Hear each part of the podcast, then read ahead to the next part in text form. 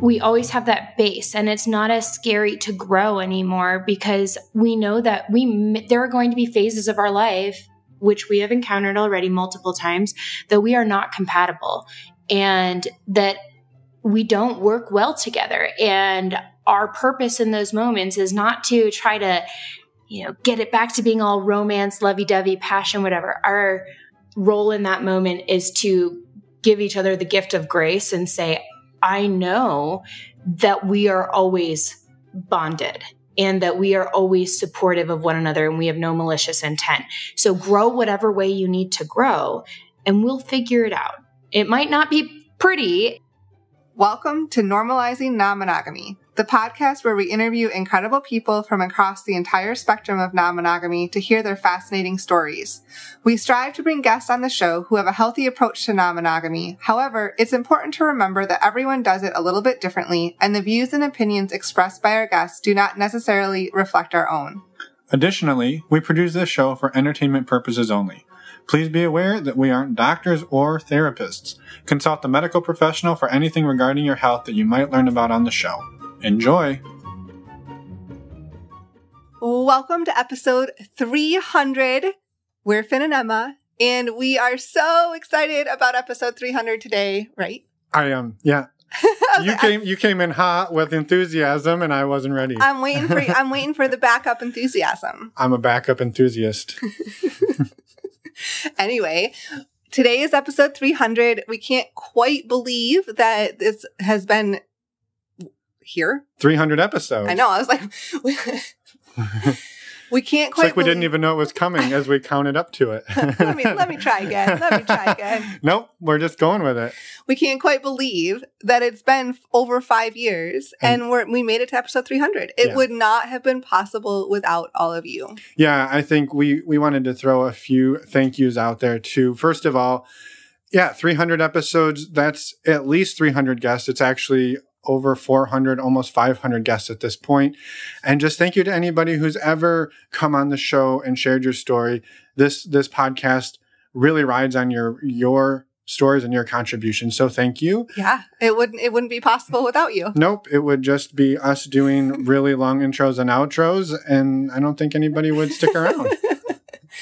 We also wanted to thank all of the collaborators that we've worked with over the years. We've been on almost thirty other podcasts, and just we're incredibly grateful for all of you as well. Yeah. And the last shout out is a huge bucket of love and thank yous to our virtual community. Our community, they're not just virtual, they're in person. We've actually met so many of these people in person all over the world. And we are just eternally grateful to all of you for Not not just showing up and supporting our work financially through the monthly contribution to the community, but by supporting one another and supporting us emotionally and just with all of the challenges that go with navigating non-monogamy or even monogamy. It's not just a non-monogamous community. It's a community of people helping people.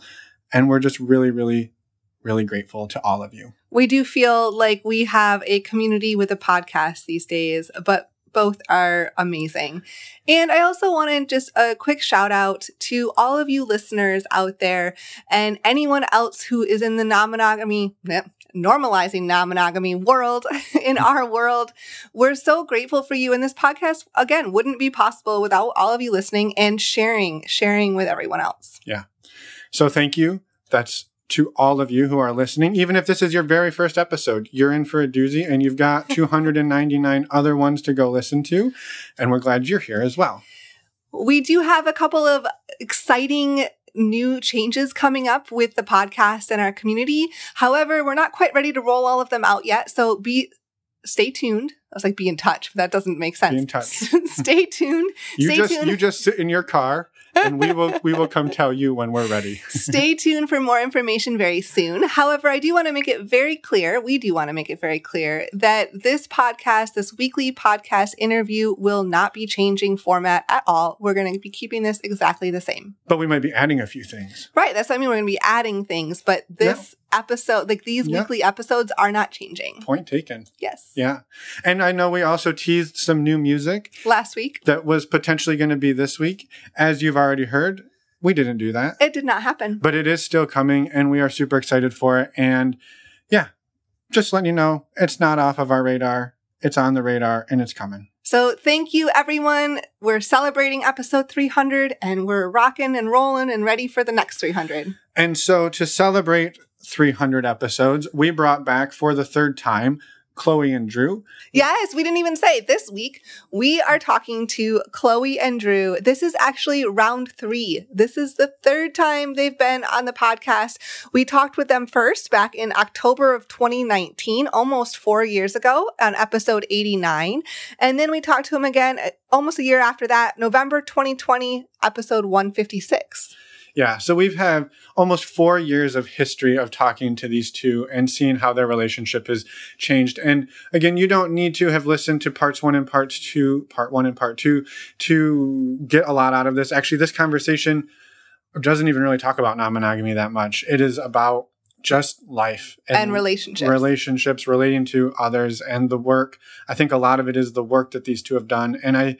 I love how much and how many times they remind us all how hard it is, how much they screw it up still, and how much work it is to get to where they are. But I hope you can really see and feel, I don't know, the love, the way that these two move through the world. And when you go back and you listen to that first episode to this one, it's It's night and day. Yeah. It's amazing. Yeah. So we're incredibly grateful to Chloe and Drew for coming on and sharing everything that they did. We love this conversation. We know that you will too. Yeah. And so with that, we're going to jump into the interview for anybody who is a premium subscriber. And for those of you who aren't, we just have a couple of really quick announcements because we've already talked a lot. Yes. First up, if you're not familiar with a premium subscription, it's a way to skip these announcements up front, jump right into the interview, but don't worry, you still get important dates in the outro. To sign up, go to our website, normalizing non monogamy dot com, and just scroll down on the homepage and you'll find links there. The next thing we wanted to mention was, once again, our virtual community or our community that we've been building, the community with a podcast, if you will. And I know we teased it earlier, but if you want to be part of the episode four hundred thank yous for the community, we highly recommend you check it out now. It's five bucks a month. It is close to three hundred members from all over the world who show up and support each other all day, every day. So nobody gets to feel alone anymore in that community. We do a monthly video Q and A. We do monthly men's and women's groups. We're also launching weekly support groups, peer support groups as well. We have been doing the month, or I'm sorry, the weekly men's group since October. Emma launched the weekly women's group earlier in July. We are working to fill up a non, uh, a gender inclusive group and another men's group. So there are links on our website, normalizing non monogamy dot com. Go under the community tab and you'll see two options there, one for the weekly group and one for to join the community. And just to be clear, the weekly groups are still part of the normal community. They're just a little bit extra, a little bit bonus. They're additional. Yes. And last but not least, a quick shout out to our favorite way to get tested for S T Is, S T D check dot com. You can use the links on our webpage for ten dollars off, making a ten panel test only one hundred twenty-nine dollars. Also using the links on our on the webpage to support the show, which we really, really, really appreciate. S T D check dot com is simple and quick and discreet. We highly encourage you try it out. It's the way Finn and I get tested and we love it. Yeah, we've been using it for a long time and we've been partnering with S T D Check for almost the entirety of our podcast. And just another huge thank you to anybody who's used the links in the past. That financial support is huge and helps us keep putting this content out every week. So helps you, helps us, and helps everybody. And with that, a, a final reminder, reach out to us, send us a voicemail, send us an email. You can find all of that on our website under the Contact Us button.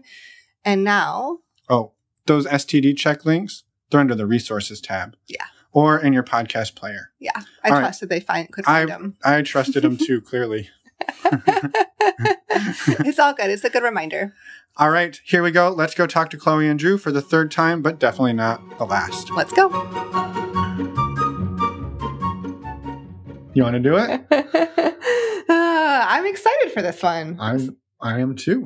Episode three hundred, by the way. Yeah. That's a Yay. pretty exciting Bravo. milestone. A milestone. Yeah. And, and what was fun is the last time we talked was almost half of our life ago. One, one episode one fifty-six was the last time we talked.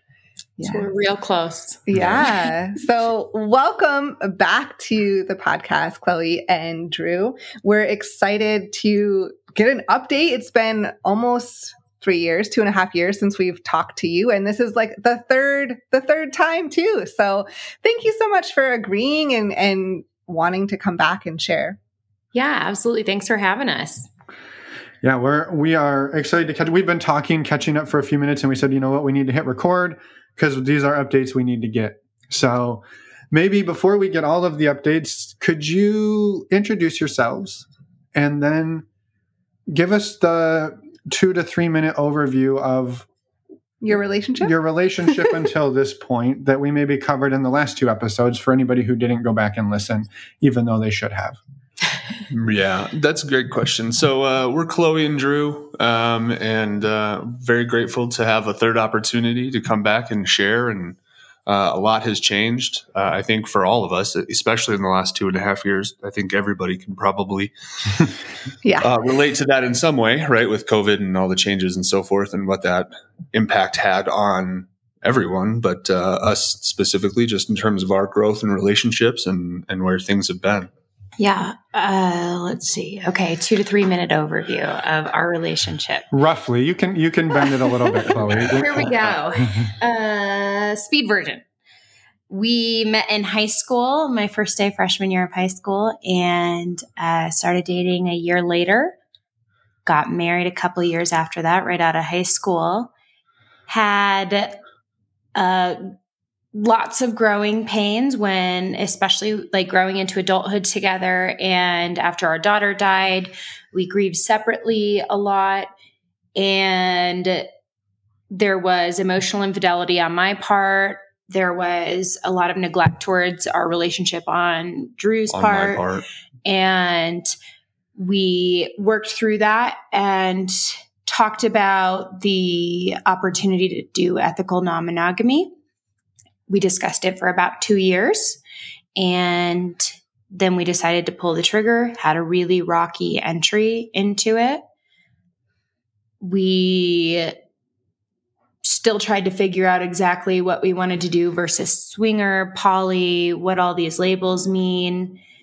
And the last time we had talked to you guys, we were, no, the two time, the first time we talked to you guys was after we moved to Colorado and we're starting to explore again and had the orgy story um, on Silly String. From the last episode. Yeah. yeah. And last time we talked to you guys two and a half years ago, we were in a much better place than we were the first time. However, I would say that even at that point, like now, to, from then to now, it feels like a, a very different relationship and experience that we've worked through. Yeah, we've definitely done a lot of growing, um, especially since we moved to Colorado. But I mean, even, even again, the since the last, yeah, the last two years have made, we've made a lot of changes in how we communicate and how we speak to each other. Um, we have really worked on Um, setting a lot of hard boundaries and moving the uh, moving our relationship in, in what we believe to be a much healthier uh, direction, thankfully enough. Yeah. I think I want to elaborate, if you don't mind, on the hard boundaries. I think we learned the difference between rules and boundaries, and I think we were able to identify in ourselves what we wanted for our own individual boundaries and our couple's boundaries for sure. Yeah, I love that. And I would, I mean, that's a juicy place to start, but maybe it's a great place to start because, well, because I think it's so that, that distinction between a rule versus a boundary and what they mean for each of you, I, I feel like that is foundational. If we, if we could all come to our partnerships understanding even just the difference between those two, holy shit, would life be a little bit easier. Right? And, and so absolutely. Maybe that's a good place to start. Like what, What does that look like for you two? Or maybe what is the difference, a rule versus a boundary for each of you where you are today? Do you want me to take this one? Okay. So a rule for us is trying to have your partner take responsibility for your emotions. For instance, jealousy. A rule would be, I'm experiencing an uncomfortable emotion, so you can't talk to her anymore. That's to protect and make you responsible for my emotions. Versus a boundary is, if you choose to do X, to talk to this person, I am going to need to take some time to go through those big emotions and take responsibility for my own emotions. It's not putting that on your partner. It's taking full responsibility and realizing the only person in that relationship that you have control over is yourself, and respecting and holding them accountable to holding or to doing that for themselves as well. I would also offer to each individual couple is going to have their own definition. definitions. So, you know, what we think or say as a as the differentiation between a boundary and a rule um, may be different for um, everybody. No, I love it, and I, I think that's a great a great I don't know, disclaimer, caveat to that. But I I think it's huge, and and you, you two touched on this in some of your in our previous conversations around. Again, so keeping it high level for people who haven't listened, but some ultimatums around, hey, we need to figure this out because this isn't working, and or you can't do this. I'm not comfortable with you doing that. And that's a big shift to where you are today. Of, I, I, I think I started to pick up on some of the shifts in the last conversation of, mm-hmm. you know, I'm going to, it was a little rougher, a little more uh, hard edges on it, but like, I'm going to do what I want and you don't control me. And yeah, I don't control you. We're all individuals. But there's a lot of nuance in there that, right, it's, I'm responsible, right? If if I'm feeling jealous, I can let you know. And maybe that means I need to go for a walk, or maybe, who knows, maybe I need to go stay in a hotel for two nights. I don't know what it is, but that's a very different approach than, well, you need to cut that person from your life because I'm struggling. And and so those can often overlap or feel like rules or ultimatums, but it's really owning your own reactions. Absolutely. Taking accountability, right? And how each of us deals with emotions based on the emotions that are presented to us by each other, if that makes sense, right? Where if there are uh, feelings of jealousy, that's a very personal, that's a very selfish type of... Uh, I wouldn't say selfish. Yeah, th- that's a good point. Not selfish specifically, but that's a very self-driven that's emotion. Right. Yeah. Yeah, much better. Uh, it's, it's a very self-driven uh, emotion that is coming from a place in... side of your emotion that is weak or vulnerable, not weak, uh, vulnerable. I think it'd be, it's an insecurity, an insecurity. It's a past trauma trying to mm-hmm. teach you. Yeah. Mm-hmm. So taking yeah. accountability for that, I think is, is very important and a huge piece of what it is that we had to learn to do together and are and still are, learning and, and are still learning, of course, right. As we, as we grow. Mm-hmm. Yeah. Well, and I think what's, uh, you know, some nuance in that, and just, you know, even around jealousy or, or any of these topics, that doesn't mean your partner can't say, oh, wow, okay, you're feeling a lot of jealousy.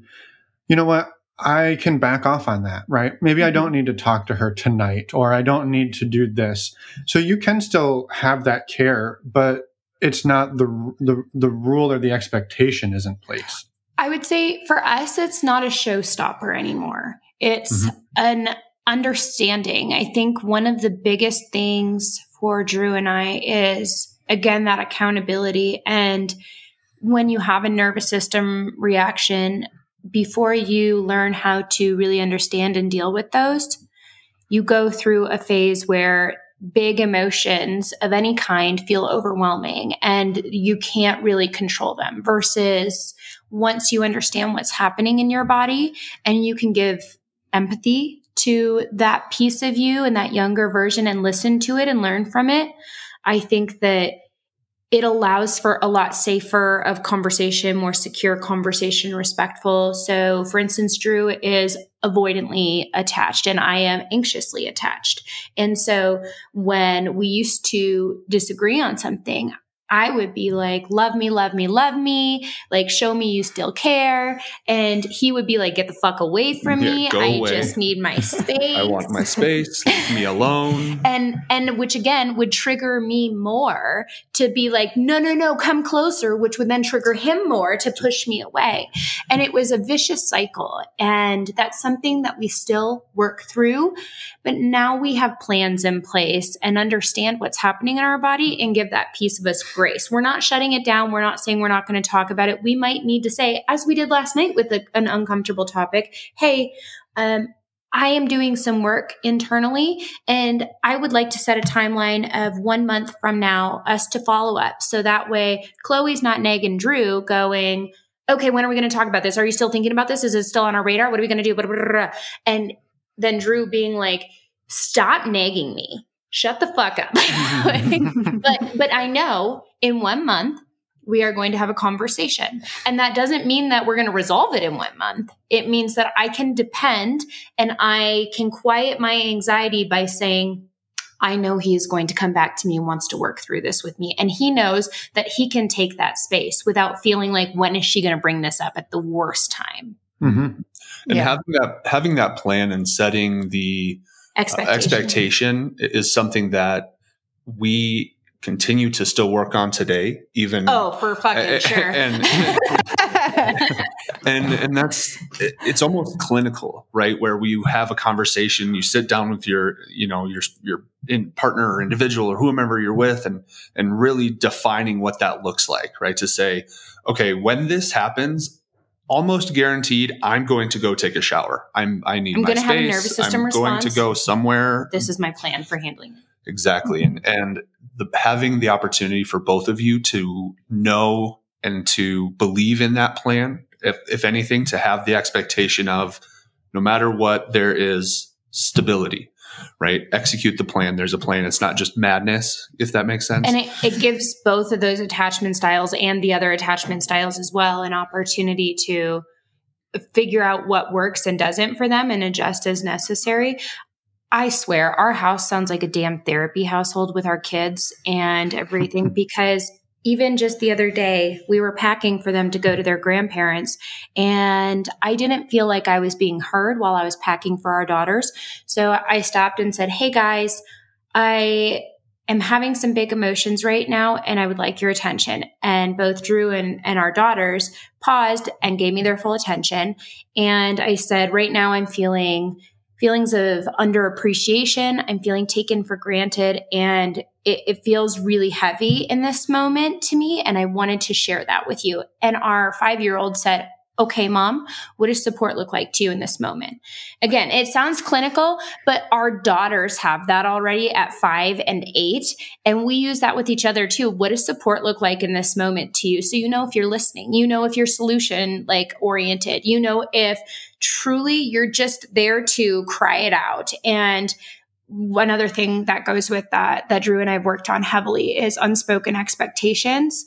And I can't say to him, you know, go, can you go take this laundry downstairs and put it in the wash? And he goes, sure. And he goes and does it. And um, then I come downstairs and I see it in the wash and I'm upset.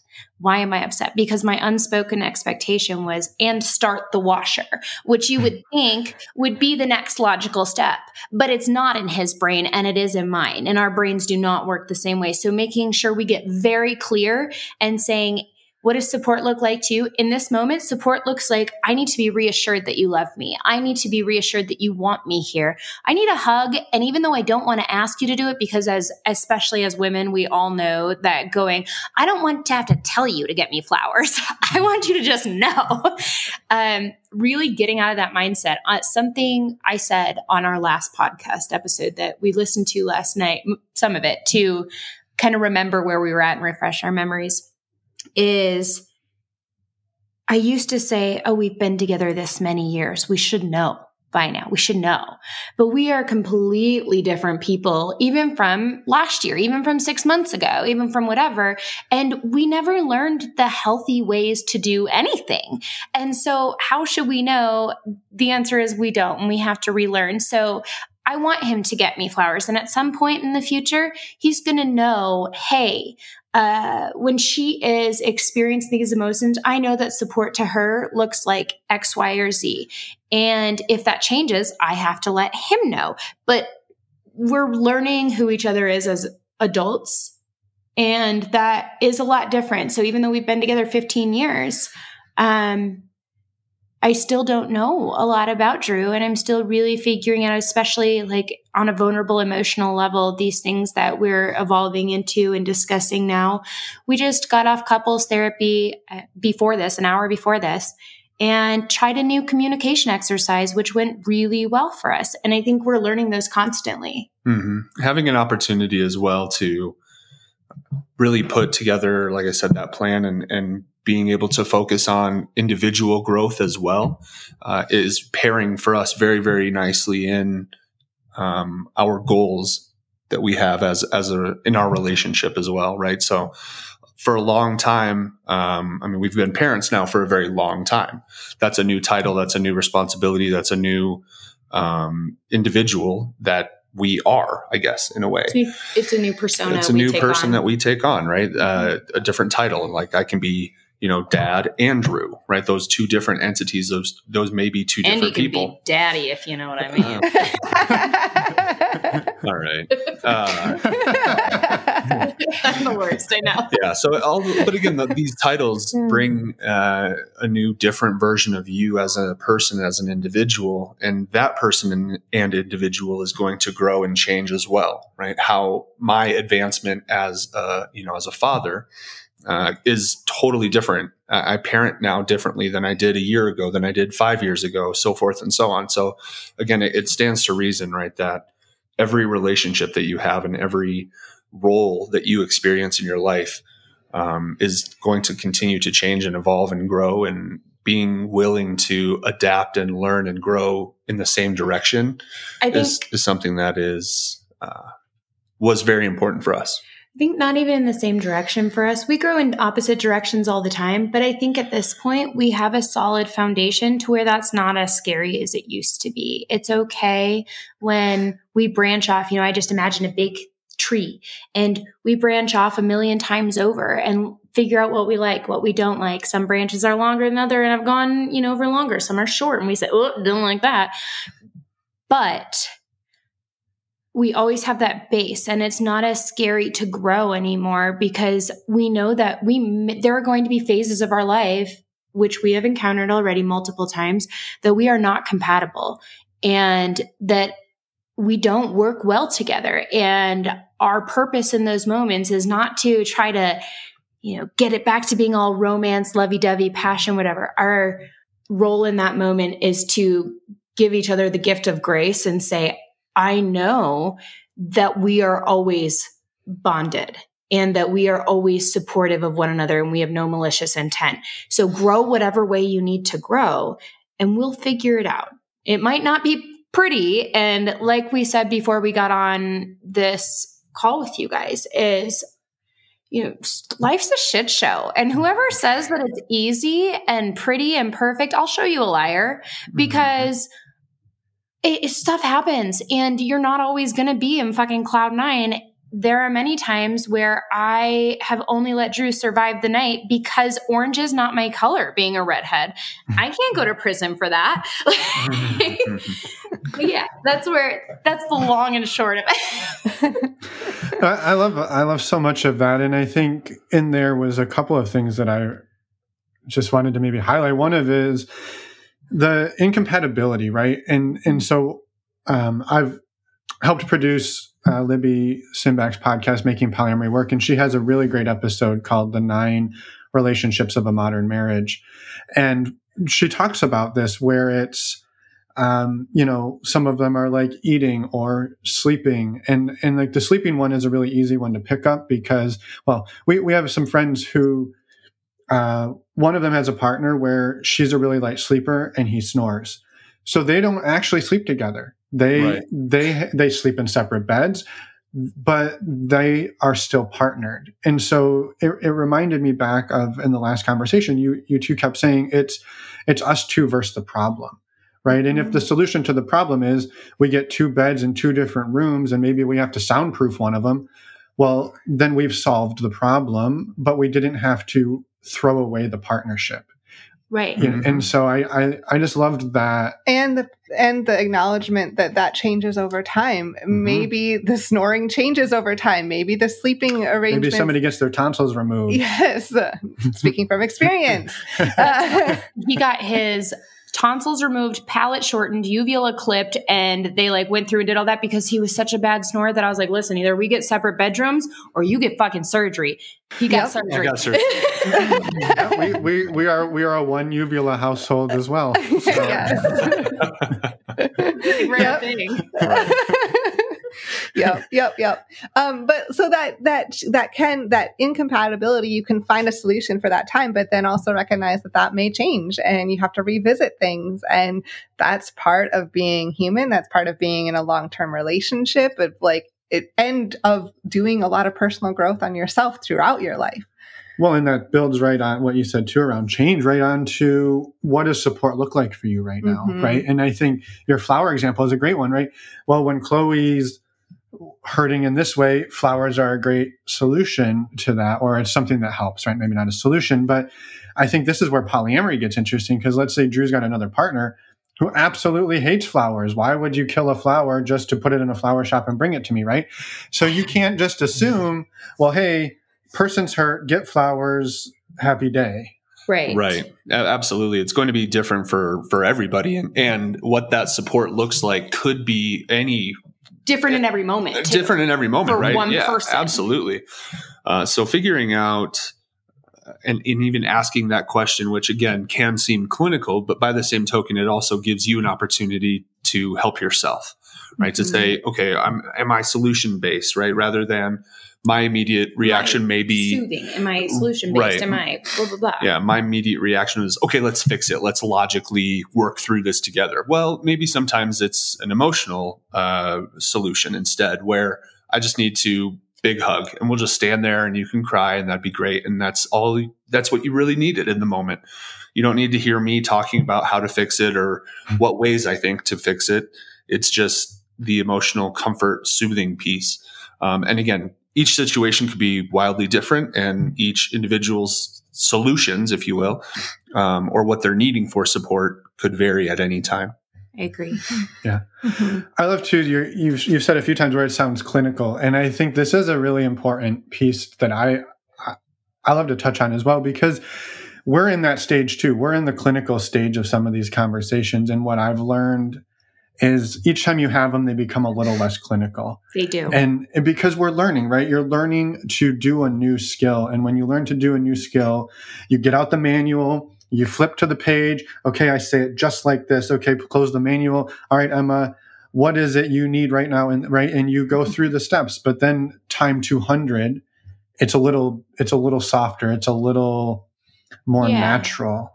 And I, now, yeah. now we don't have to say, before we used to pause and say, okay, I think this is a moment we need to practice an exercise. Mm-hmm. And then we would say, I want to practice this exercise. And it felt so clinical. It felt weird.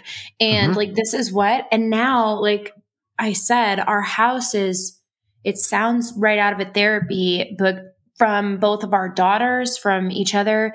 And we are big proponents of letting our kids see us disagree, because we feel like children get to see so much of the time that their parents fight or argue, but they don't get to see the healthy uh, makeup. They don't get to see the re- resolution come out. So we le- let our kids be around and we speak to each other. We've done this since they were babies, but we sit crisscross applesauce and we would talk to each other how we would like a partner to speak to them and how they should speak to their partners. And that way they see it. And it is so cool to us that one day our eight-year-old came home and said um, that one of her friends' his parents were divorcing. And I asked her, do you ever worry about that with mom and dad? And she said, no, because conflict is healthy and it's how you handle it. And I was like, cool. I'm really glad to hear that. Whereas I feel like our generation, we were terrified of our parents getting divorced. Now they all are. So. Yeah. Yeah. Yeah. Yeah. I appreciate just mm-hmm. everything that we jumped in. I mean, we jumped right into the deep end of yeah. this conversation. Yeah. And I love it. Um, and I, I have a quick question too. Like, obviously we jumped right in and there's been so much growth.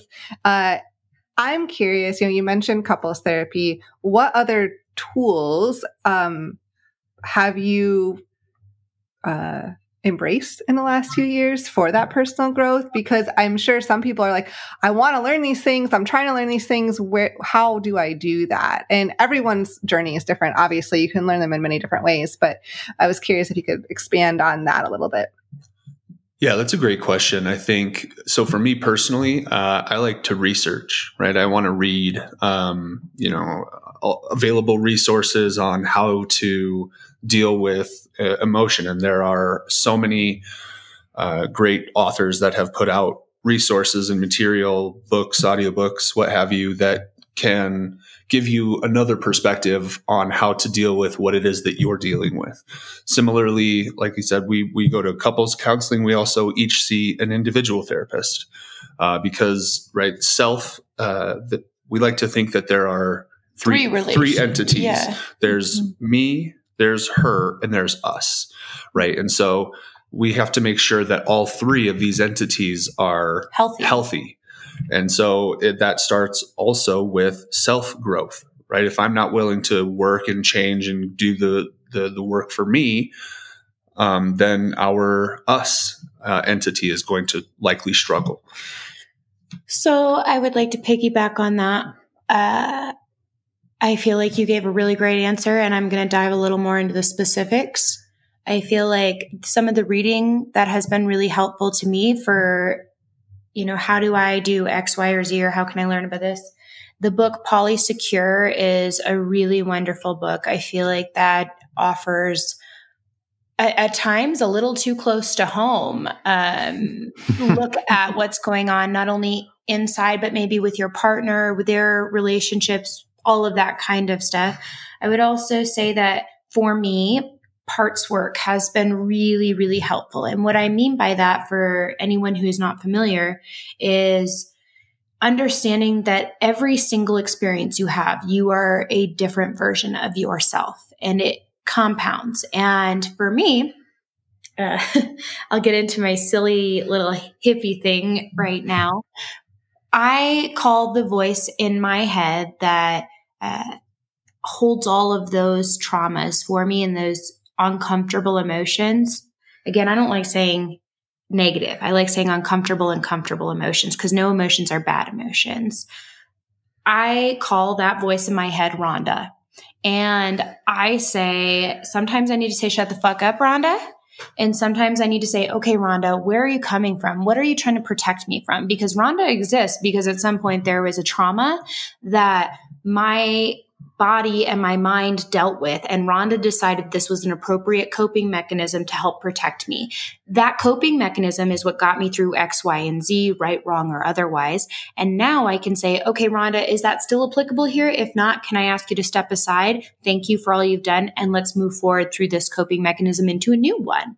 Um, and Drew's is Chad, and we We don't like to shut down Rhonda and Chad, but sometimes we need to say, Rhonda's real fucking loud right now, and I need to take some time to go and talk with her. Um, but, but those have been really helpful tools for me personally on understanding myself, not treating that negative voice in your head, negative, quote unquote, um, that discomfort voice, that voice that holds that those protection me- mechanisms in your body and in your head.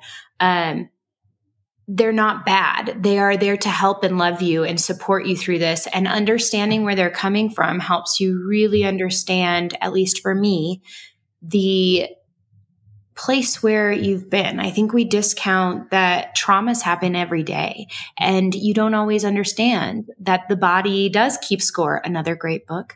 Um, mm-hmm. uh, I think that learning that you really are on your own team too is a helpful tool. Mm-hmm. Yeah. I love that. Yeah. Yeah. Thank you so much for the, those answers, and just being vulnerable in the responses as well. Um, do you have anything more on that topic before we switch gears a little bit? Not necessarily on that topic, but I think it's around change, and maybe it's a good, a good spot to catch us up on what is, what's different about the relationship ecosystem that you two are existing in? Obviously, you're a few years older, your kids are a few years older, but what, what else is orbiting around you or with you right now? That's where I was going to take it to. I Good knew, job. I knew. Yeah, I think that that's a, it's a fair question. We have been, um,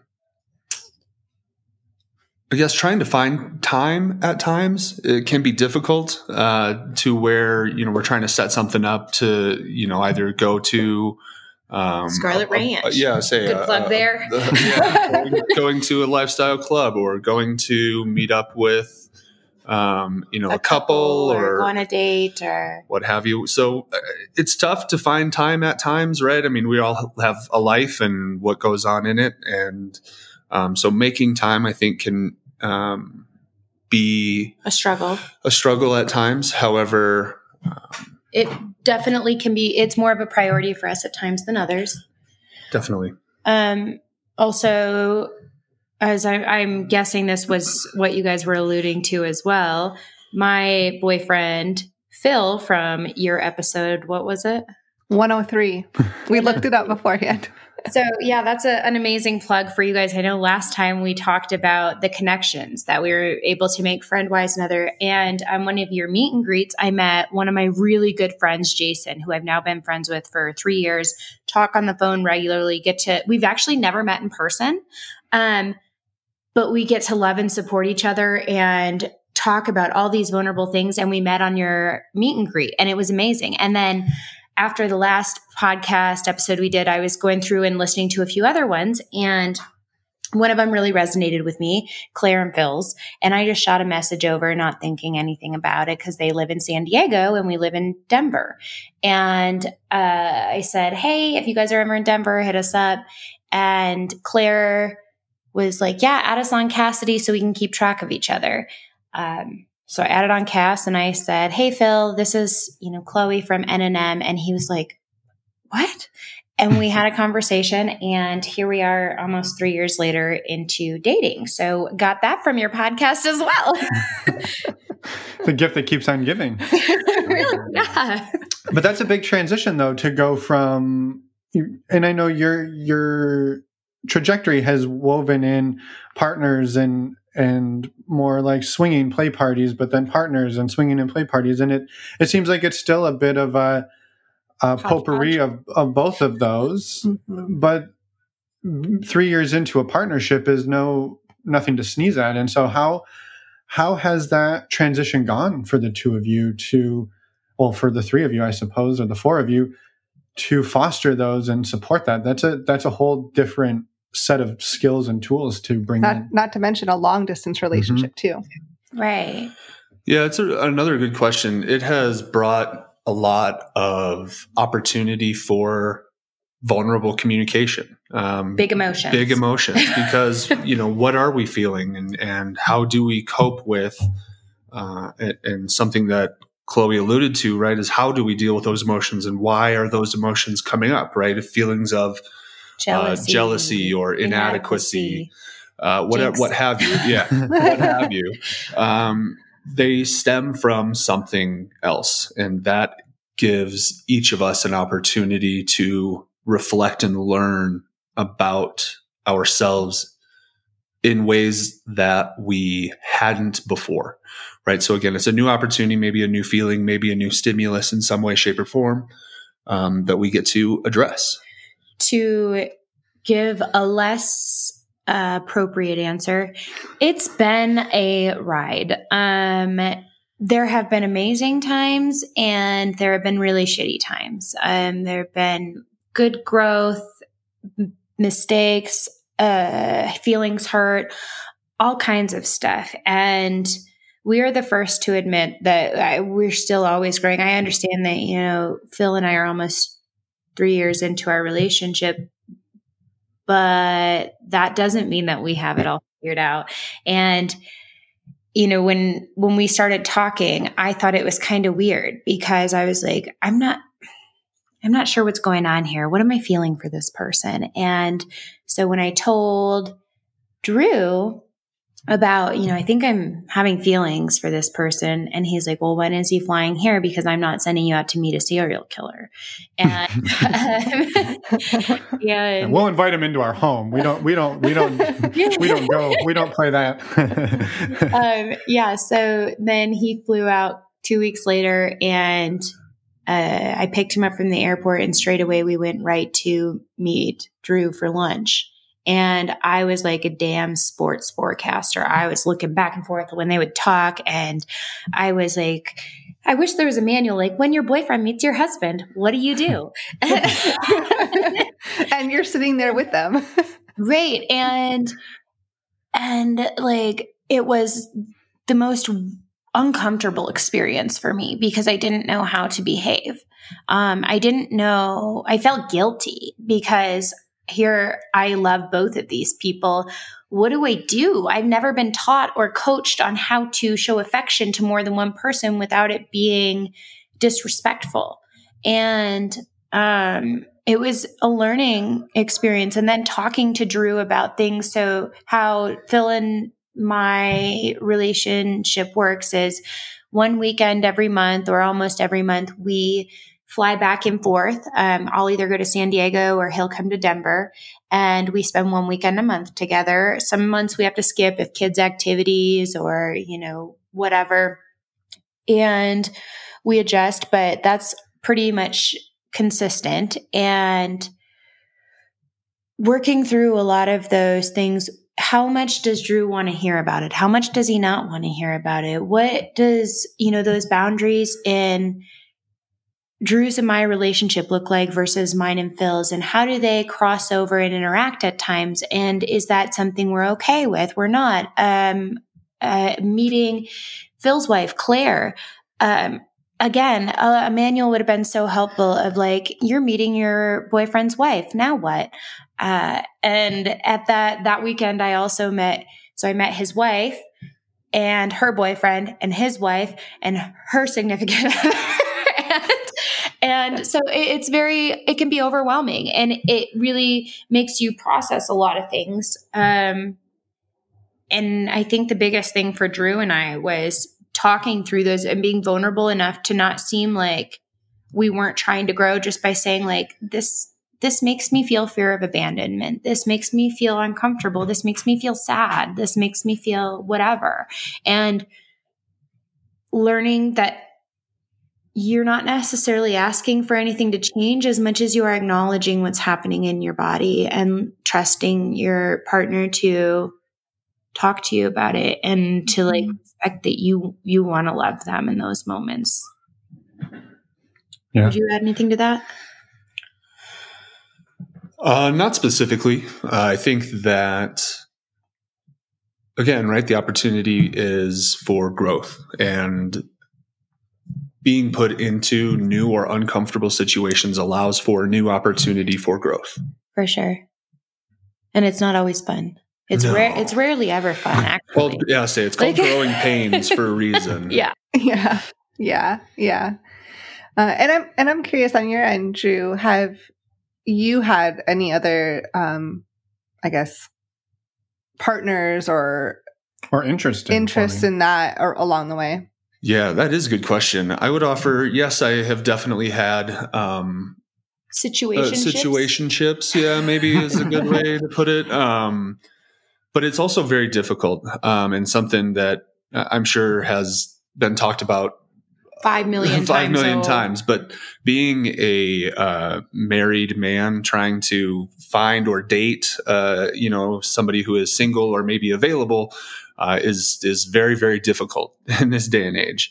Um, and so that, I think, was a, a growing pain of mine, right? To try to get... Accept that. Uh, yeah, to, to accept kind of the way that the world is, right? And um, it, it can be very, very difficult at times when you feel um, maybe feelings of loneliness or um, feelings of inadequacy, right? As I've been trying to date, if you will. Um, and sometimes it doesn't go very well. And then now you have to look in the mirror and ask yourself, why is it not going well? Um, sometimes that can be very difficult, right? When you're looking yourself in the mirror to say, you are not appealing or attractive or those kinds of negative thoughts, right? Where you're kind of self-deprecating, uh, which is something that unfortunately I do very well. Uh, but regardless, yeah, absolutely. There are absolutely times where um, you've had situationships that have, that have gone well and not definitely so well. not so well. And, uh, growing pains that's for a, that's a part us. of it, yeah, for yeah. sure. Well, and to some of those, you know, those stories you tell yourself, whether they're true or not, I think that's the hard part to ever really tease out. Is this? Is it something that's? Is it my? Is it me? Is it my profile? Is it? A, or is it the situation? Is it the the landscape of online dating is that my like there's so many reasons that it is what it is, and and it's so easy though to slip into a I must be the problem versus I'm doing something really hard, and yeah. and there's just a big difference between those. Absolutely right. The the the mountain is so high to climb that mm-hmm. uh, you have to give yourself some grace if you don't get all the way to the top, if that makes sense. Mm-hmm. Mm-hmm. Totally. Mm-hmm. Yeah. And I think I, I think that's amazing. And I think, you know, a question we asked you last time, um, and I think maybe it's appropriate here again. I mean, it's been two and a half-ish years since we talked. The, the way you've seen each other grow. Mm-hmm. And I know we kind of touched on this in the first part of this conversation, but maybe just specifically, you know, Drew, how, how have you seen sort of Chloe grow or change, evolve, not necessarily grow, but just, yeah, the, the evolution since then, and, and then flipping it back as well for Chloe to Drew? Yeah, that's a really good question. And it's something that doesn't happen every day, right? You, every single day mm-hmm. you don't look over and think, wow, that's a stark change, right? Um, but it does definitely come in the moments that are presented in conflict most for us, I think, is when we show our growth.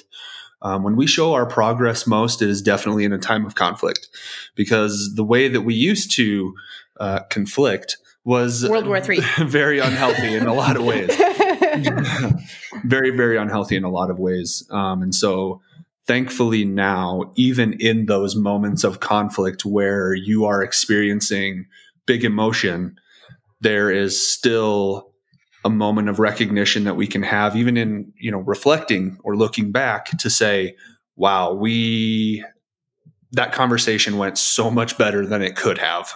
And we find ourselves saying that a lot m- more regularly than not um, nowadays. So that, I think, is a perfect example of when I see that growth and change, and what that growth and change that I'm seeing is, is the ability to communicate under pressure um, and in those spaces of uncomfortableness. Mm-hmm. Yeah, I definitely rarely shout out, fuck you, anymore and walk away.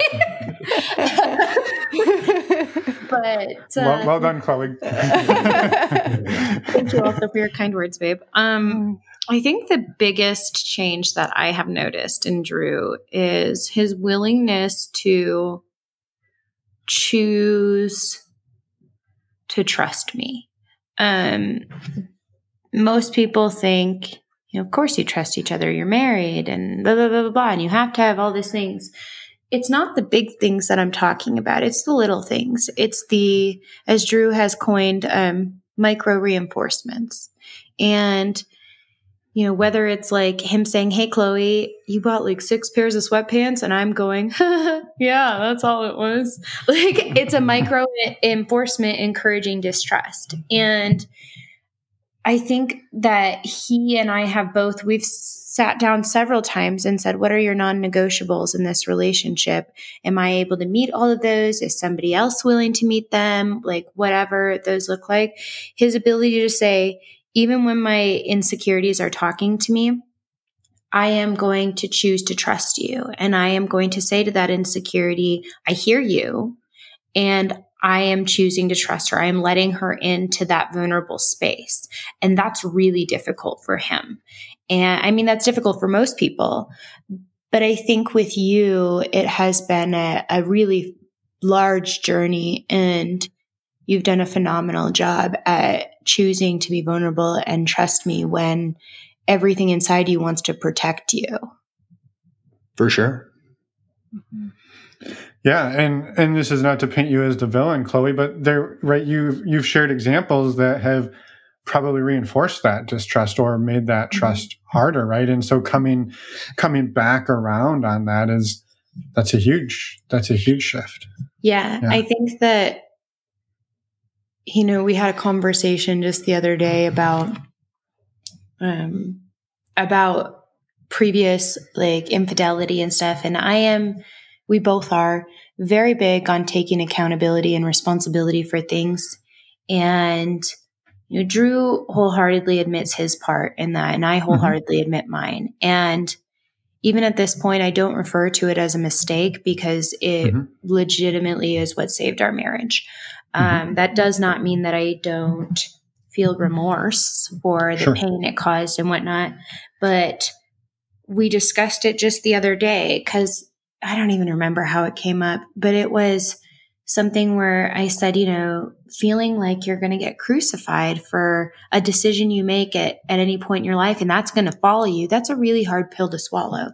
And he said, it's so funny because in these moments, I don't feel like I'm crucifying you as much as I'm crucifying myself for having these big emotions still pop up. And I was like, that's incredibly valid. Like that's, and that gives a whole new perspective because I never would have thought, you know what? Like my, my narrative that I was creating in my head was, oh, he's crucifying me for X, Y, and Z. But in actuality, he was like, she has done nothing but show me that she has evolved and, and I can trust her. So I'm mad at myself for experiencing this big emotion that I feel like I should be over. And realizing that logic doesn't always match up with emotions, I think has been something that we are working on heavily, and allowing two things to be true at the same time. You can forgive me and I can forgive you. That doesn't mean that we still don't hold that place in our heart that remembers and feels hurt. Mm-hmm. Mm-hmm. And, and I think to piggyback on, on that just a little bit, and, and something that we've been discussing is the differentiation between your logic brain and your emotions, right? Those two mm-hmm. things are so wildly different. And, and when you're talking to yourself, it can be very difficult to turn off that logic piece to say, Stop. okay, how am I, how am I rationalizing this? You know, what, what am I convincing myself of using my logic side rather than just genuinely sitting in the discomfort, in the discomfort and emotion. Like there doesn't have to be words that are affiliated with it or a reason or a rationale. It doesn't it can even just make be sense. It can just be um in our house we I apologize for cutting in. Oh, no, that's all right. No, no. Um uh in our house we use, and I'm sure you've heard us use this five hundred times on this call alone, we use big emotions instead of identifying a lot of specific emotions, and we do that for a specific reason because when you're feeling things, you don't need to be thinking um, about how to, to reason with yourself. You can just sit there and say, I'm having big emotions. And with our daughters, we encourage them not to name any emotion until after they have allowed themselves the space to have an emotional response, a nervous system response. And once their body is back at their equilibrium, then looking back and saying, okay, now I can identify there was some anger in there. There was some sadness, maybe some resentment or whatever. And I can talk through it, understand it, and then I can set up a plan for next time that happens. And learning how to do that with each other, it, we still are learning how to do that heavily every day. And some days we like, we're like, nailed it. Other days we're like, holy shit, this isn't working. Yeah, that did not go well. Yeah. Yeah. Yeah. What you just described is very relatable. I'll just, I'll just say that. Like, it- well, I, I mean, I, I could go a little deeper on it if, if you're good with it, because I think there's so, some things in there that came up that I, that are very relatable and that yeah. we're working through as well. And one, one that I wanted to just say right up front is, Chloe, your point of, um, you know, not getting crucified over something, and, and, you know, me kind of saying, well, yeah, I can see how rebuilding that trust would be hard considering what happened, but that, you know, not, not, not intending to put that on you as you did that. Right. And you kind of said, well, there were, you know, Drew, Drew takes responsibility for his pieces of that. And I think this is a, this is an exercise we've done and actually tried to stop doing is, you know, you could try to find the beginning of that thread. Right. But you will never find it because every time Chloe's like, well, you did this, Drew. And Drew's like, why did it? Because you did this. Why did that? Because you did this. Why did? And you could sit there for twenty-four days mm-hmm. and you would never find the beginning of who started this. And it's also all based on memory, which is another thing. And perceptions. Because and perception. Our truths are not always the same. We will have a conversation mm-hmm. and say, my truth is this. And instead of defending yourself to say, I believe you. Mm-hmm. I believe that, I, and I can empathize with those big emotions. Do I agree with you? No, my truth is different. How I interpreted that is different. That doesn't mean that you're wrong. It means that two things can be true at the same time.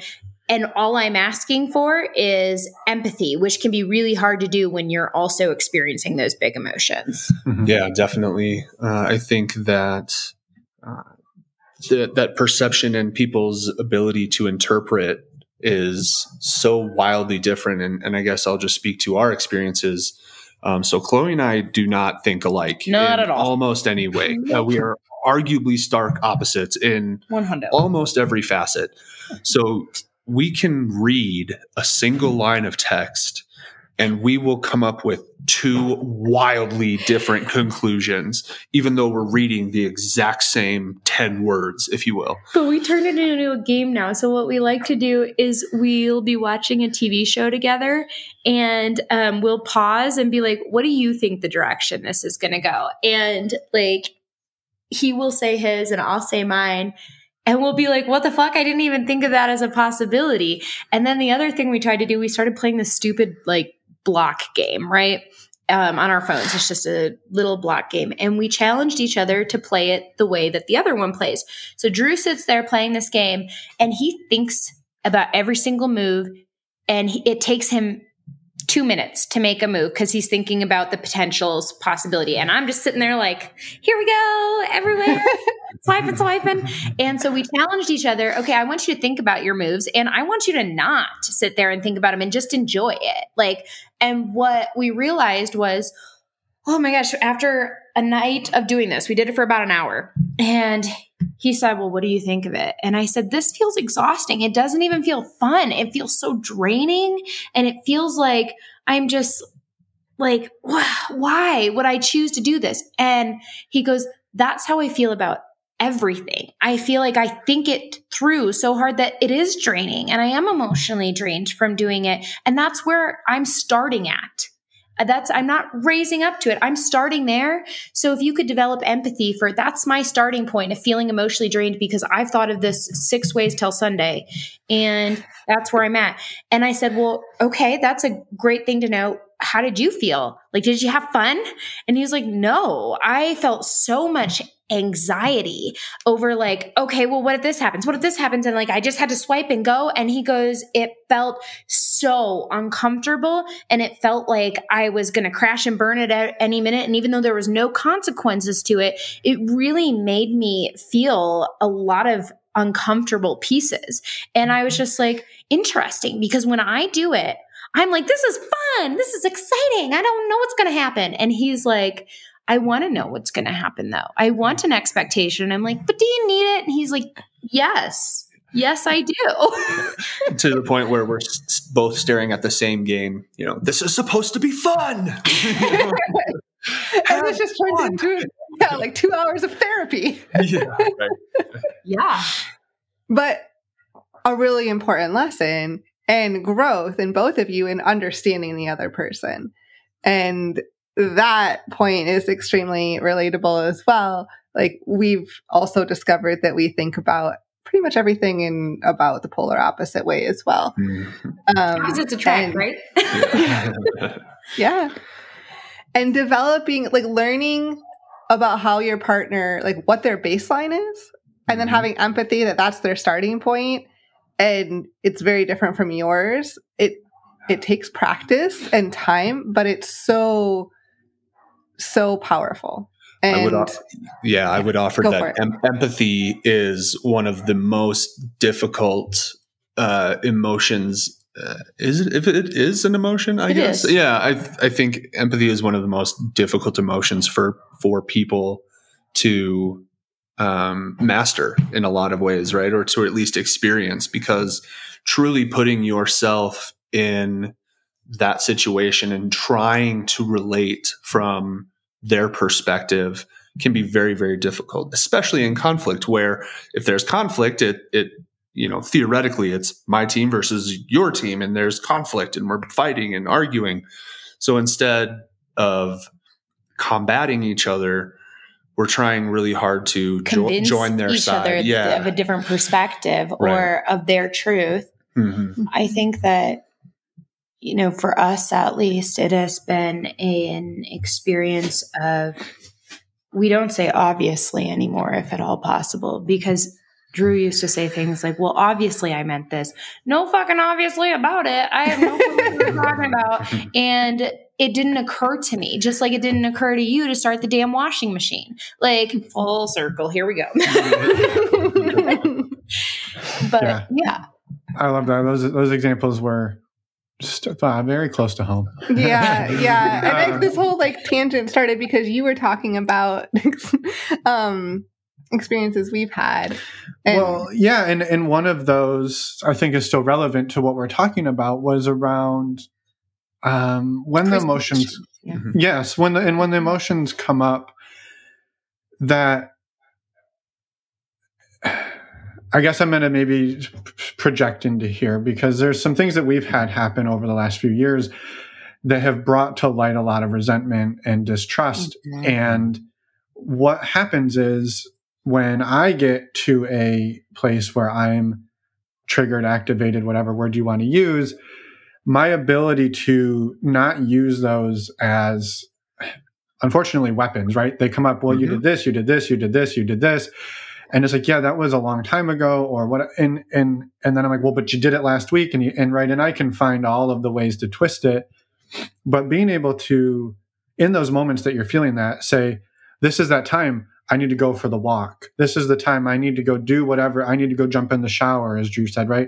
I need to go do my thing so I can come have this conversation without all of the shit that just bubbled up, but we can talk about the real stuff under it because it's, It it does nothing but reopen those wounds, right? And for somebody who, right, Chloe, you've done an immense amount of work to move through, move past, heal, take ownership of these things, and then to have them brought back up three years, four years, five years later. The same thing for Emma, right? I bring them up and it's like, well, Jesus, that was fifteen years ago. And, mm-hmm.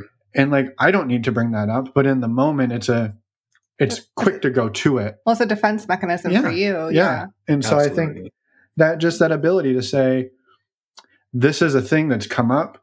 Could I, I could say the shitty thing, or I could go take a walk and I can talk in an hour about this in a calmer way about the real problem. And those are not easy skills. And, and cause you have to do it. You have to do something that's unnatural while you're fired up, while your partner's probably fired up, and you have to be able to walk out of it, go do your self-care, and come back to it. It's Good luck. hard. Yeah. It's, and I think that that's the easiest way to put it is it's hard and it's difficult. And is it obtainable? Sure. Yeah. But it takes so much practice. And like we said, the first, like what, six months of learning those new phrases was... So it felt just awkward. And I was like, is this even worth it for us?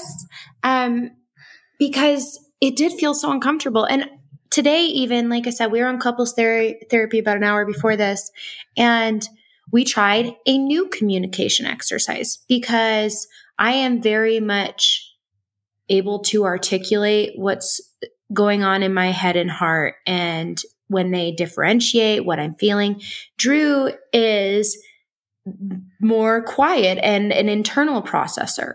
Um, the exercise that we just did in therapy that we both really liked was when you identify that big emotion and that uncomfortable emotion, identifying where it's at in your body. And normally for me, it is like right in at the end of your sternum. And it just feels like a, like that's where I feel that uncomfortable emotion.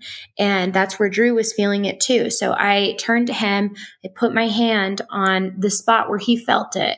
And I looked him in the eyes and I repeated words to him that we had agreed on that like, this is what's coming up when I'm having these uncomfortable emotions. Here's what you could say to combat them. Do I believe them? Am I able to take them in all the time? No. Not all the time, but sometimes I do. And if we do it enough times, if you tell me enough times, uh, Chloe, you are an actress, I'm going to start trying out for movies. Like, and eventually you're going to believe that you are enough, that you are loved, you are safe, you are secure. I care about your emotions, and this is important to me. And choosing to reinforce those things in those moments, not talking about the context at all. Our therapist has, same therapist as we've been seeing now for four plus years, or four years. Um, she has helped us identify that a lot of the times the context gets in the way of what's really going on. Is it the issue from fifteen years you're upset about? Probably not. But the last time you remember feeling that big emotion, or one of the times you remembered, is what's really driving it, that emotion behind it, and saying, I'm holding resentment right now, and it's making me remember every time that I felt like this. And I am having a hard time not trying to make you feel guilty for it or bad, because I don't know how to handle this and I need to get it out some way. And there are going to be times where you, I think each individual person needs to offer their, themselves some grace, because you can be the most practiced uh, individual at these mechanisms or, or practices that are trying to help or soothe or comfort uh, or communicate. But there are going to be times where you roll out of bed. Listen, I'm day. triggered and I'm my top completely blew off. I cannot communicate effectively right now. And we have said that exact same thing to each other so many times, where, listen, I know you want to talk about this. Yes, you see that I'm clearly triggered, um, but I can't talk to you right now. Like I, I can't communicate effectively. And I think that that's okay to be able to say that, well, because it's only going to, you know, do more damage. If you really just try to, you know, wing it, it's, it's only going to cause more hurt and damage. Right. Uh, so what I'm saying is, having that plan and being willing to execute that plan that per- still provides the stability for all parties to say, okay, I know that at some point we'll get back to it, right? It's not, I'm triggered and I leave and we'll never talk about it again. That's not healthy. It's, I will check in with you in an hour. Yeah. I will, let's continue this. I need a day to think about this. I want to sleep on it. I, whatever, but our plan is in place. And the other thing is, I used to expect an apology from Drew when we would argue, and he'd be like, I'm, my emotions are past a six right now. I am not able to communicate effectively. And then when we would reconvene, I'd be like, are you sorry you weren't able to communicate effectively? Is that what you're going to tell me? But the thing is, now I realize what I was really looking for was just acknowledgement that I will say to him, do you acknowledge that the way that we communicated before you identified that you were triggered, um, or whatever word you want to use, um, that that's not the way we want to choose to communicate to each other. And yes, I acknowledge that. Cool. I don't need an apology. You were doing the best you could with the information you had at the time, with the emotional stressors that I am going to try to empathize with, and realize that I trust you to do your best, and that I'm choosing to trust you because, you know, after fifteen years together, there's a lot of instances where we've broken each other's trust, where we have put each other in situations that were very emotionally draining and painful. And Um, we could sit here and go back and forth all day and try to yank that string until we figure it out, but it's not helpful. So saying that, you know, I'm, I'm choosing to trust you, even though I have past experience saying otherwise, even though I'm feeling insecurities, even though Rhonda's telling me like, mm-mm, not today, um, to, to be able to say that I choose to trust you, and I am going to actively talk back to Rhonda and say, we are choosing a different path. And that's not easy. No. It's not ever going so to be hard. easy. It's very difficult to do. So again, I would offer, give yourself some grace too when it doesn't go right, because that doesn't mean that you're not trying. It doesn't mean you're not doing everything that you know how, to the best of the ability that you're trying. But sometimes I do check in with you and vice versa, saying, right. hey, um, I need reassurance in this moment. Again, those unspoken expectations. I need reassurance in this moment that you're trying your best to communicate with me, that you're trusting that I'm trying my best to communicate with you. And mm-hmm. sometimes it just looks like, yes, this is me trying my best. And sometimes it yeah. looks like, you know what? Nope. I need a minute. Yeah. Well, I, I love that. And I, I think, and And we we don't, I don't know, maybe we don't often offer advice, but I think there's a piece here. There's something that we've been doing. we Be- probably offer advice more than we think we do. Maybe I we don't do. We, we do it covertly. I don't know. But th- there's something in here that we've been doing, because this thing that we're talking about is very real for us. We've mm-hmm. we've been caught in some really hard places the last while. And what we've, those moments, right, where it's, hey, I need to step away because, yeah, I'm above a six. And the shit's about to blow off, right?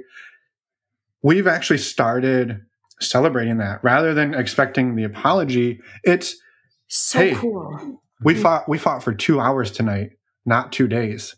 Right. And so mm-hmm. we, we've been celebrating those wins. And and it's hard to do in the moment again, but like later, but coming back two hours back, or that yeah. night when we lay down to go to bed, the fact that we can lay down together and go to bed and talk about it versus we're still mad and we're going to be mad tomorrow and we might be mad on Wednesday. We've, we've been able to say, you know, the two hours of discomfort or the hour that was really hard where I went for a walk and you were at home and we were both blah, just completely unhinged. Mm-hmm. But that lasted an hour. That didn't last two or three days. And then we did it different. So we did we still get to where we didn't want to be? We did, but we didn't hang out there. We didn't set up camp and we didn't live there. We visited it. We got the fuck out of it. And we said, we know we can't be here and mm-hmm. we know how to not be here, but it's going to be pretty ugly for a little bit versus really ugly for a lot of it. But it's so worth it, right? Then that I think is mm-hmm. the, the trick is y- conflict. It's going to happen. Is going to happen. But being able to appreciate the conclusion, if that makes sense, you're mm-hmm. you're on, you're in such a better place. You've learned now something about not only yourself, but perhaps the other person that is that you can now take with you forward. So I would like to share a moment that we had a couple months ago where um, we were sitting on the couch and we were upset with each other and I was crying. I'm a crier. And, um, and I said, Drew said, okay, let's, let's just get whatever you need to off your chest. I can see you're holding a lot of big emotions. Is there something you just want to say that's going to help you feel better? And, and then I did the same to him. And he said, I feel really defeated in this moment. And I feel really sad that, you know, we've been together fifteen years and we're still dealing with X. And I said, so interesting and fascinating that you feel that way. And I want to, I want to dive into that more. But what my thought process was is after fifteen years, we've evolved to dealing with X. There's always going to be whatever X is. However, we're sitting on the couch and talking to each other in a calm manner about this and respecting each other and not calling names and not swearing at each other and not storming out, um, silent treatment, whatever. And I said, my brain goes to, I'm so fucking grateful that I have chosen a husband that wants to grow. And it doesn't mean that X is never going to happen again. It means that each time we visit X, we identify it sooner. We work through it sooner. We, like you said, we don't live there. We say, oh, yep, this is human nature that he's not going to start the fucking washer. And I know it's a big deal. Couldn't um, tell. I could not tell. Really covert. Um, but there's going to be times where you experience whatever because you're a human being and those are healthy emotions. All emotions are healthy emotions. It's just unhealthy and healthy ways to handle them. And learning healthier ways might look like going from two days to two hours. And sometimes it feels defeating to say, well, we still fought about it.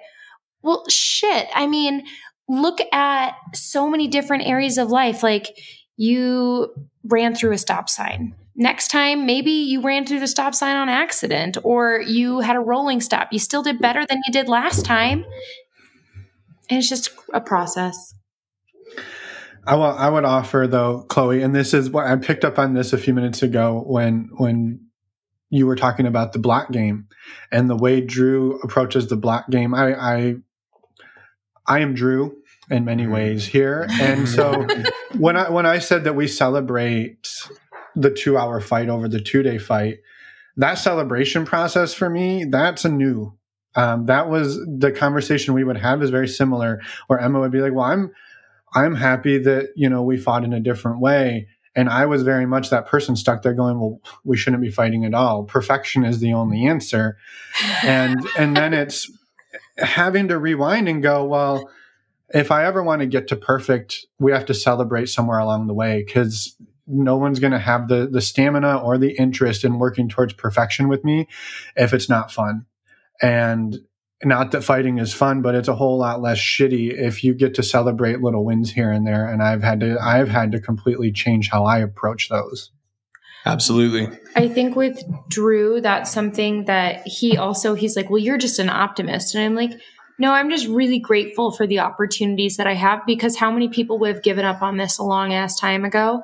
And he thinks perfection is the only way as well. That hits very close to home for him. Um, and I think that I always tell him, I look for progress, not perfection, because I don't believe in perfection. I, I think that perfection is an idea that you set in your mind to constantly disappoint yourself, because it's un- unachievable, unattainable. There's never going to be a day where we don't fight about, like, I mean, obviously we don't fight every day, but like if he is in a mood and I say something wrong and he snaps at me, like that happens, or vice versa. It's, there's never going to be a day where we don't fight at all or don't disagree at all or whatever for, you know, the rest of our lives. And truthfully, I'm so thankful for that, because he offers me different perspectives on things and helps me empathize with individuals who don't think the same way, and realizing that they don't think the same way, instead of being like, well, of course, uh, like everyone thinks like me. But obviously we've learned that's not exactly true. And for some reason, it took some of us into our mid-thirties to figure that out. Here so, we are. And here we are. Yeah. But hey, Drew, we're on the path to perfection about it. I can feel yeah. it. And the other thing, we're going to get there. We're not. I know we are. I know we are. Never. No, no. But you can think you are. We got to try. Yeah. You got to keep, you can keep and, pushing for it. And see, I think like perfection to me, I look at it and I see perfection is having somebody who's willing to grow uncomfortably with me. Perfection is having someone who will forgive me when I mess up or when I make hurtful decisions. Perfection is having someone who will fall in and out of love with me a million times a day and still say, you're worth doing whatever for, you're worth whatever, this relationship, this commitment is worth it. And whatever that looks like, whether it looks like we need to go back to being friends right now, or maybe for a day or two, we need to be roommates, or, you know, romantic love, or, you know, kinky shit, or parents, or whatever. This person wants to be my partner in all areas, and they're willing to play a different role and learn and evolve with me. And that's, to me, what's most important. I don't give a shit if you communicate effectively one hundred percent of the time, because I'm not going to. And, you know, I don't give a shit if you are, you know, doing everything right, because then I'm going to get ignored or annoyed that you're perfect. So you can never win. Yeah. Yep. Yeah. I I have recognized that lately. Thank you. Yeah. But I, I think there's one piece in here that I want to offer to to anybody listening who maybe is dealing, who, who deals personally with perfectionism, and also who is partnered with somebody who does. And I think, and maybe Drew, is this relate, if, if you can relate to this, part of the bringing up all the shit that that maybe Emma did wrong or that you did wrong, that, that has caused a hurt. It it's like, to Drew's point, playing the block game, it's exhausting, right? It's exhaust. The way he plays the block game is exhausting for him, but it's the only way he can do it. And when you never forgive yourself for all of your mistakes, it's really easy to hold on to everybody else's as well. A hundred percent. And I think you're exactly right to say, sometimes the most difficult piece isn't identifying all of the flaws, or I'm going to use flaws in air quotes, mm-hmm. but uh, identifying all of the flaws, mistakes, or past traumas. It's looking in the mirror and realizing your own individual uh, self-loathing, self-loathing, self-trauma, the traumas that you've experienced, and dealing Unhealed with it parts. yourself. Yeah. And, and so much progress, I think, as, as we mentioned earlier, in terms of the three entities, right? Um, there's two selves and an us. And sometimes working on self is the most important thing that you can do for us. Yeah. Mm-hmm. Mm-hmm. Totally. Yeah. Which I think is, is very poignant, considering what you two discussed in previous conversations was you started individually in therapy mm-hmm. for quite a while before you brought in the teamwork. And I think that's really really critical. And we've we've experienced something similar where you can show up to couples therapy all day long, but if you're still stuck, if I'm still stuck in these mindsets, we're just going to keep bashing our heads together and just paying two hundred dollars an hour to do it instead of doing it for free. Right. And yeah, so, right. yeah, exactly. Yeah. And I will yeah. offer too, one of the difficult things that I've encountered with polyamory too, is that my relationships, like we talked about having different expectations, support, communication styles or whatever. I will notice that when Drew is upset, um, it puts a, a more shining light on things with Phil. And when Phil and I aren't doing well at things, I notice that I lean more into Drew. And um, it's very interesting to see how that evolves and the evolution of, I suppose, learning how to navigate all of those different relationships and then still keeping my version of self and my version of mm-hmm. Chloe and Drew and my version of um, Chloe and Phil. Mm-hmm. It's incredibly difficult. Yeah, no, that's being able to keep,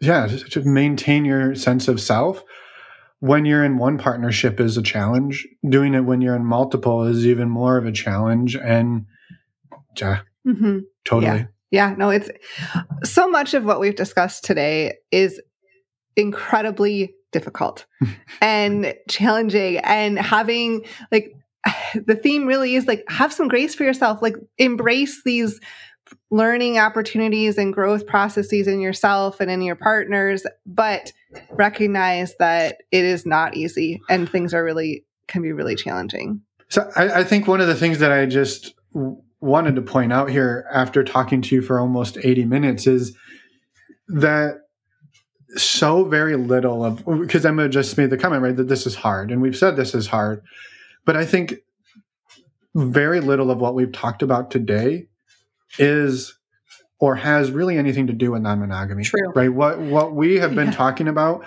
are things that have been happening in our partnership for years and years and years and years and years, probably since day one, that we've been packing down and building a foundation on that is not a great foundation, but we didn't know any better. And now we're figuring out a different way. Did non-monogamy play a role in that? Probably. It probably was something that shone a light on it. It's not the only thing that could have shown the light on it, but that was the thing for us. Seemingly that was the thing for you two. And then we went to work on the stuff for our partnership that would have been there. Non-monogamy, monogamy, whatever relationship dynamic, it was going to be here. It was it was waiting for us when we got ready to face it, and we finally started to face it. Yeah, we agree one hundred percent. I always say that monogamy, you have the exact same issues in monogamy. It's just a lot easier to sweep them under the rug because you can avoid a lot of them. Whereas mm-hmm. in ethical non-monogamy of any sort, whether it's swingers, poly, open, whatever, it forces you to have to take really hard looks. And that's not fun. But I can tell you that I'm more fulfilled in our marriage and our relationship because of it. I feel more connected to Drew. I feel when those times that I am falling in love with him, I'm seeing him and I believe I'm seeing him. And I don't love him despite his, our differences or his feelings of big emotions that are really uncomfortable. I love him because I feel like I know the real him. And even when we're arguing, I trust that he's going to be real with me and he doesn't have to stay with me. That's one of the things that I think a lot of times people say, well, monogamy, you know, they're stuck with me, they're whatever. And I used to have a really similar viewpoint. And that was one of the things that um, I actually realized really heavily in my relationship with Phil too, is because I don't want Drew or Phil to be stuck with me. I want to love them unconditionally. And that means with or without me. And that means whatever that path looks like for you. And that could mean that Drew will divorce me and, you know, tomorrow, whatever. And that's okay. I want that. I don't want to be in a relationship with someone who doesn't want to be with me. And same thing with Phil, you know, we don't even live in the same city. He could ghost me tomorrow, and I want him to be happy, and I want to be wanted and appreciated because of who I am, not because you have a piece of paper that ties you to me. Mm-hmm. Yeah. Yeah.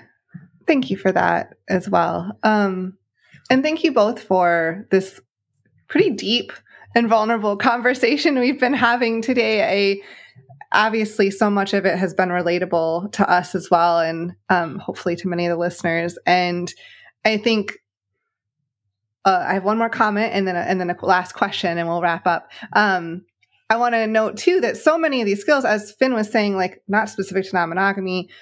Also, so many of these skills, if, as you practice and learn, they can enhance your relationship. But as you're working on yourself as well, like those three entities, you can apply those to any other relationship in your life as well. And, you know, coworkers, family, other friends, mm-hmm. parenting, all of it. And uh, as you two demonstrated with your kids, some too, like it's so, these are skills that are so valuable.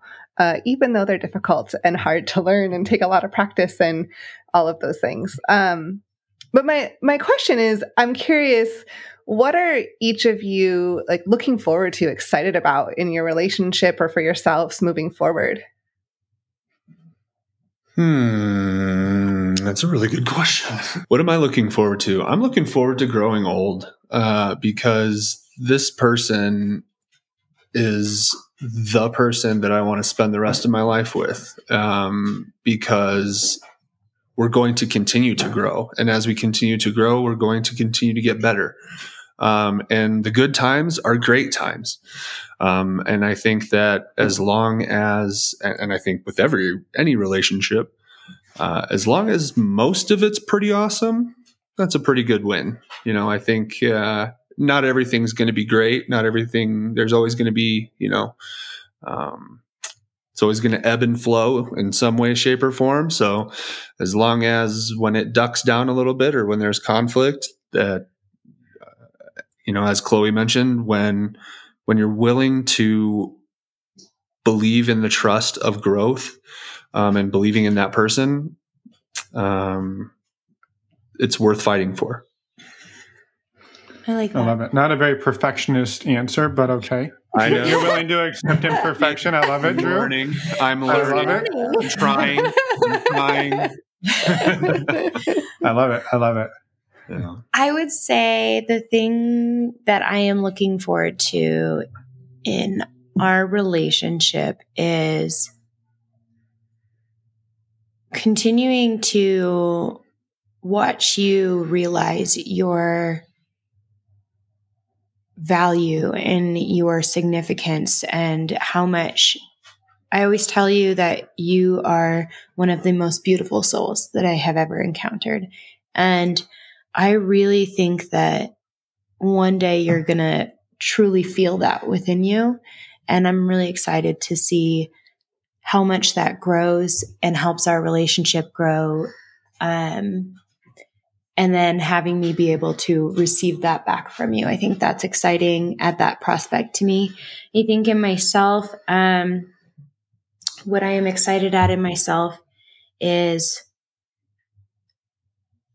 realizing slowly that I have a lot of areas that even though I've done a shit ton of work and I'm going to continue to, I still have a lot of unhealed wounds. And the safer I feel in my relationship with Drew, I feel more capable of tackling those uh, unhealed portions and learning to work through those and continuing to reparent myself in the way I deserve is something that I really appreciate because it gives me a whole new sense of calmness within.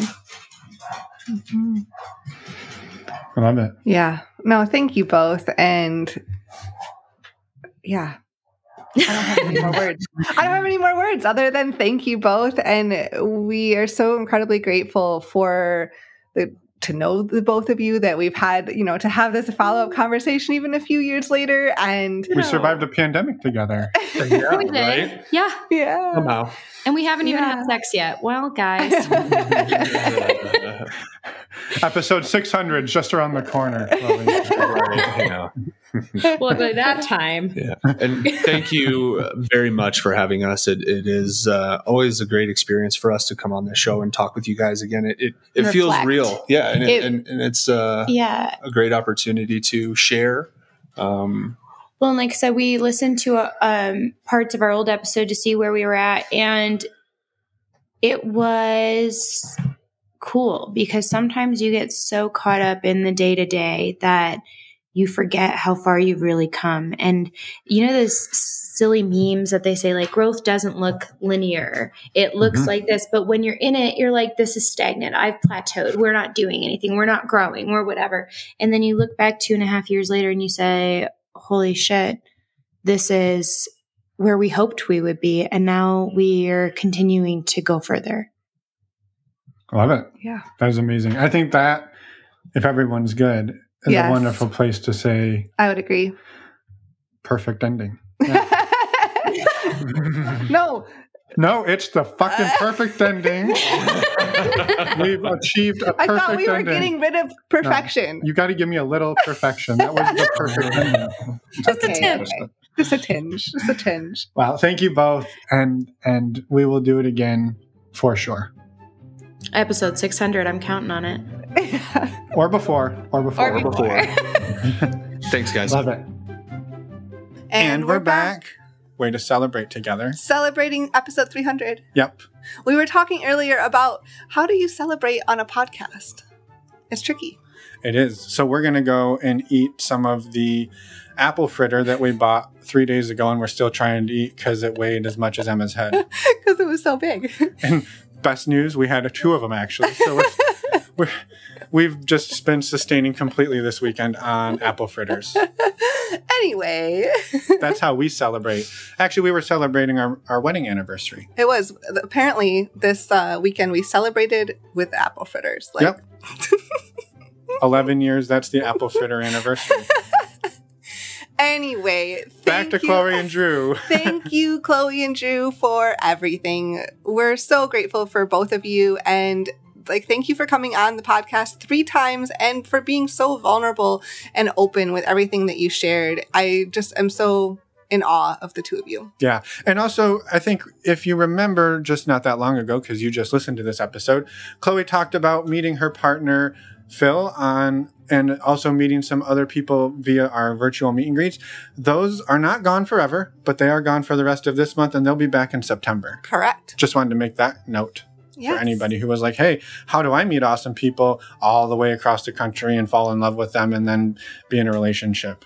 Yeah, come you, to our virtual meet and greet. You just wait a little while. Or join our community. Join the community. There you go. So that's a good segue. A reminder, go to our website, normalizing non monogamy dot com. You can find podcast show notes there, links to the community, links to the community weekly groups, links to on the resources page to S T D check dot com, and contact us all there on our website. And with that, next week, we have an interview with Jeannie. It's wonderful. So come back and listen. Do you have anything else to add? I was just going to say the other thing you could do on that website is get yourself a Give Love t-shirt. Oh, yeah. There's a lot. Right on that homepage. Yeah, it's a one-stop shop for anything you could ever want. Watch out, Google. We're coming for you. No, watch out, Amazon. Amazon. Uh, here we go. We got a long way to go. We got another three hundred episodes to go at least. At least. All right. All we right. better we better stop before we go down more rabbit holes. All right, everybody. We will see you in one week. But until then, take care of yourselves. Take care of each other. Bye, everyone. Thanks for listening.